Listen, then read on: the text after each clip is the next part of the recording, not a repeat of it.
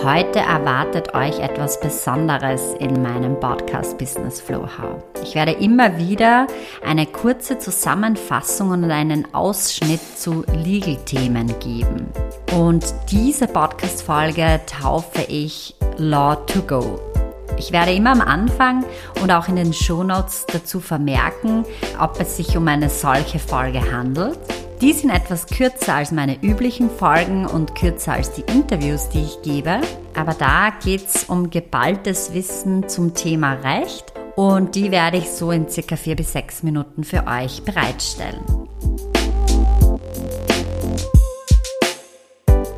Heute das erste Thema, wie wähle ich die richtige Rechtsform für mein Business?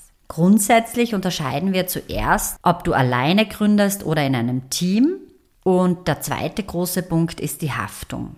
Die einfachste und schnellste Rechtsform ist der Einzelunternehmer, denn jeder, der ein Business startet, ist grundsätzlich Einzelunternehmer oder Einzelunternehmerin. Da trägst du die volle Haftung mit deinem Privatvermögen. Es gibt kein Mindestkapital, das du zur Verfügung stellen musst. Grundsätzlich äh, trifft es eben alle Personen, die eine Geschäftstätigkeit aufnehmen und keine besondere andere Rechtsform wählen, dahingehend, dass sie, nachdem sie das dem Gewerbeamt und dem Finanzamt gemeldet haben, sofort ihr Business starten können und loslegen können.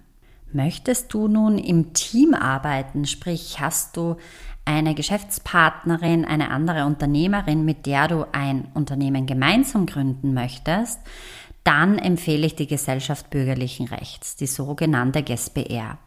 Da handelt es sich um eine sogenannte Dachgemeinschaft. Und es empfiehlt sich sehr, dass sich bei zwei Gesellschaften einer GSBR ein Gesellschaftsvertrag aufgesetzt wird. Und von Gesetzes wegen gibt es da auch keine Vorlagen, aber die Schriftform wird natürlich auf jeden Fall empfohlen, weil du ja nicht mehr alleine tätig bist. Und um da späteren Problemen eventuell einfach ausweichen zu können, empfiehlt sich ein Gesellschaftsvertrag in schriftlicher Form. Da geht es dann schon etwas in die Tiefe und es empfiehlt sich auf jeden Fall auch ein Rechtsanwalt, um einen solchen Gesellschaftsvertrag aufzusetzen, denn da geht es um die Regelungen zu den wichtigen Entscheidungen, die zu treffen sind oder was passiert, wenn einer von den beiden ausscheiden will und was passiert am Ende einer Gesellschaft oder bei großen Investitionen. Das alles kannst du in einen Gesellschaftsvertrag aufnehmen. Die nächste spannende Form, und da geht es vor allem um die Haftung, ist die GmbH. Das ist auch die verbreiteste Form, die am meisten verwendet wird. In Deutschland, in der Schweiz und in Österreich haben wir verschiedene Mindestkapitale, die eingesetzt werden müssen, um eine GmbH überhaupt zu gründen. In allen Fällen ist es aber so, dass die Hälfte des Mindestkapitals ausreichend ist, wenn man das hinterlegt. Die Abkürzung GmbH steht für Gesellschaft mit beschränkter Haftung und sagt da auch schon sehr viel aus über die Attraktivität, warum so viele die GmbH wählen. Die Haftung bleibt auf die Gesellschaft selbst beschränkt und eignet sich wiederum ausgezeichnet, um zum Beispiel unter Partnern abgeschlossen zu werden. Die GmbH hat aber auf jeden Fall auch höhere Gründungskosten. Wir haben bei der Bilanzierung, also im Steuerrecht, ganz andere Themen wie bei der Einzelunternehmung zum Beispiel. Und da es sich bei der GmbH um eine Kapitalgesellschaft handelt, sind auch Sozialversicherungen und Steuern anders zu behandeln.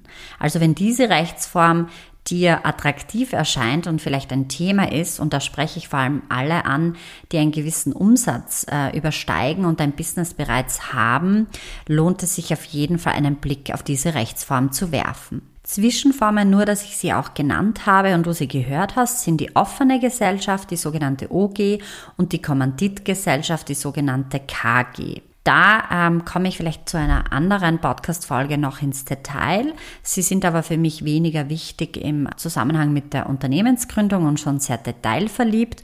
Und äh, dass du es auch weißt, es gibt natürlich als weitere Rechtsform noch die Aktiengesellschaft und auch Vereine. So, jetzt liegt es an dir, den nächsten kleinen großen Schritt zu machen, dir die Rechtsformen zu Gemüte zu ziehen und eine Entscheidung zu treffen oder, wenn du bereits ein Business hast, zu prüfen, ob du das nächste Level gehen kannst und zum Beispiel eine GmbH gründen kannst. Das war's mit Law to Go für heute. Ich freue mich auf das nächste Mal. Abonniere meinen Podcast, wenn du drauf Bock hast. Und ich lade dich herzlich ein, in meine Facebook-Gruppe zu kommen, was noch viel mehr Community Power gibt und wo ich mit Tipps und Tricks zur Seite stehe. Die Facebook-Gruppe heißt Business Flow How. Ich freue mich auf dich. Bis bald. Alles Liebe. Deine Julia.